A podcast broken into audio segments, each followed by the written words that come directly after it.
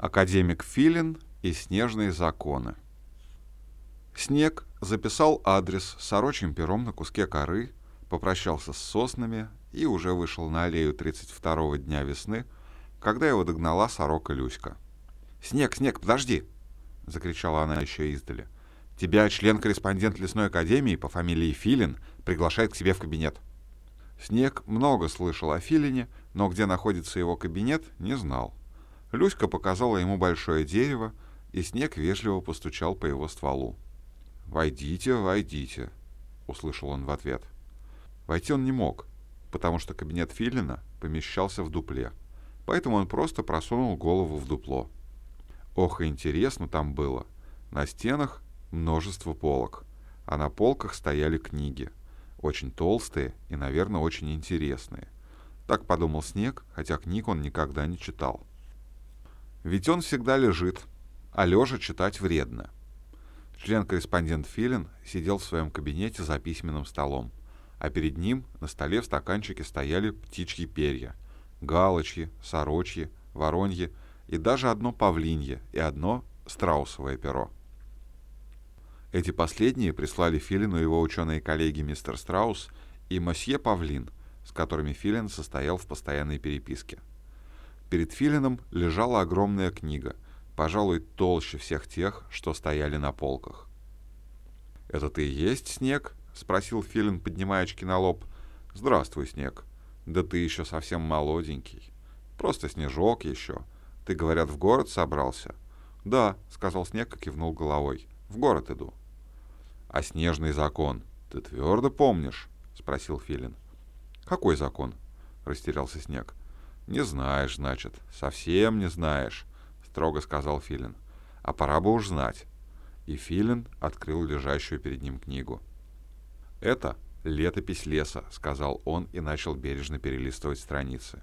«Я веду ее уже 70 лет. Принял от своего предшественника, тоже по фамилии Филин, когда был еще птенцом. Да, но это все воспоминания. А вот и снежный закон. Он гласит — Раз выпадешь, поднимешься. Второй раз выпадешь, поднимешься. В третий раз выпадешь, так лежать и останешься. Ясно? Снегу было ясно. Несмотря на то, что он не читал книг и даже не учился в школе, он был очень сообразительный снег. Но на всякий случай уточнил.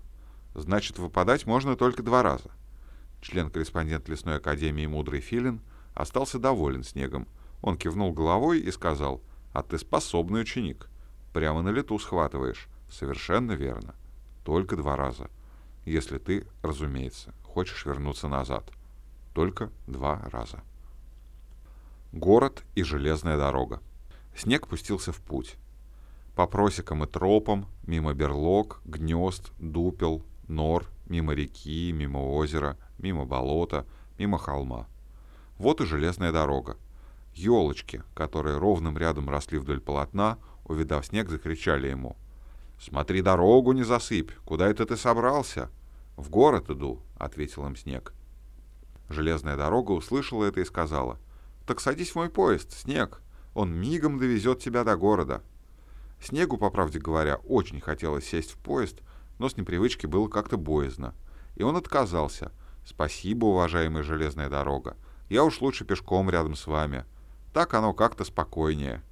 Железная дорога привела снег в город. Это был хороший и веселый город, и поэтому он даже ночью не гасил огней. То есть огни в окнах он, конечно, гасил, как и все города на земле, но на улицах его до самого рассвета горело множество цветных фонарей. «Вот это стало быть и есть город», — подумал Снег, — «а в нем люди живут». И город тоже увидел Снега.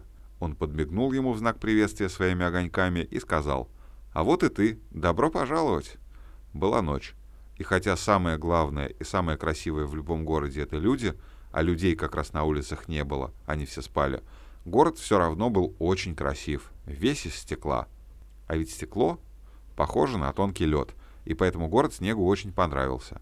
Вот это их просеки, думал Снег, глядя на улицы. И тропы, думал он, глядя на переулки.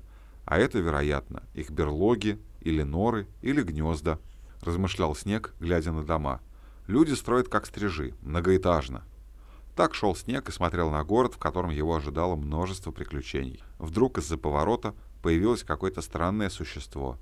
Возможно, оно показалось странным только снегу, а мы с вами сразу бы поняли, что это собака. Это был очень потрепанный пудель с роскошным, хотя и порядком поношенным бантом на шее.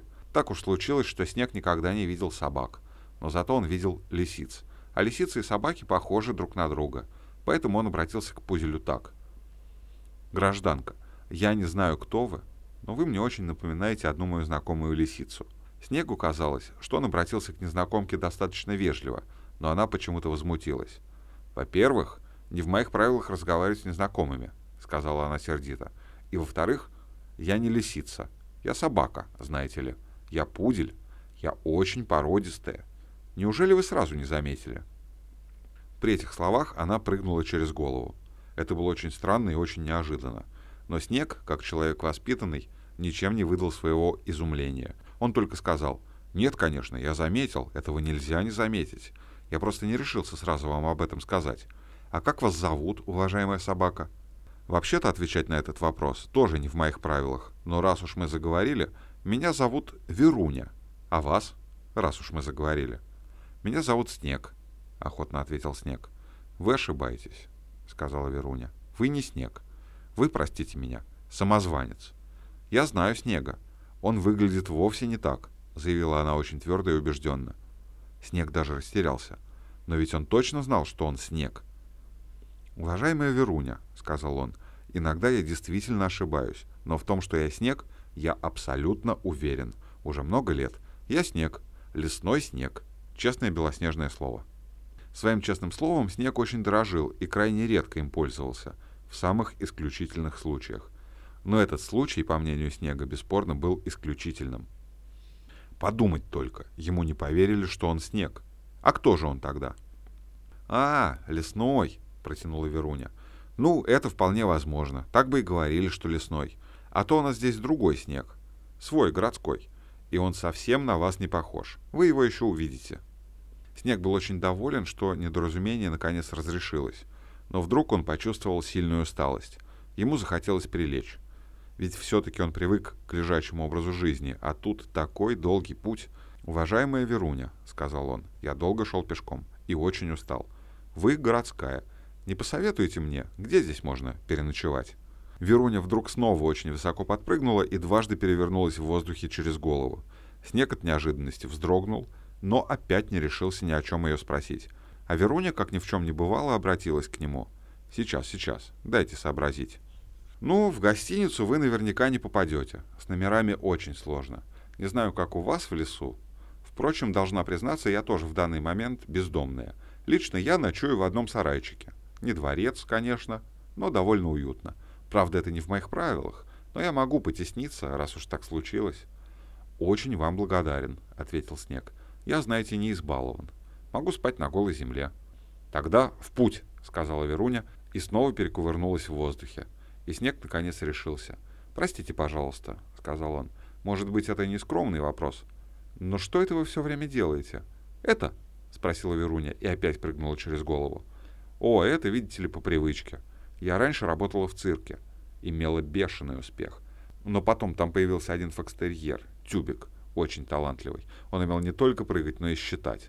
И кроме того, был автором известного среди собак романа под названием «Книга о вкусной и здоровой пище». И его приняли на работу, а меня уволили. И сейчас я без работы. Временно, разумеется. Я уже учусь считать. До трех умею. Дальше не умею. Потому что я учусь считать на косточках. А больше трех косточек у меня еще никогда не было. Вот как только научусь до десяти, можно будет опять поступить в цирк. «Значит, вас в цирке этому научили?» — спросил Снег восхищенно. — ну какие надо иметь способности? Падать я еще умею и очень хорошо. Но вот прыгать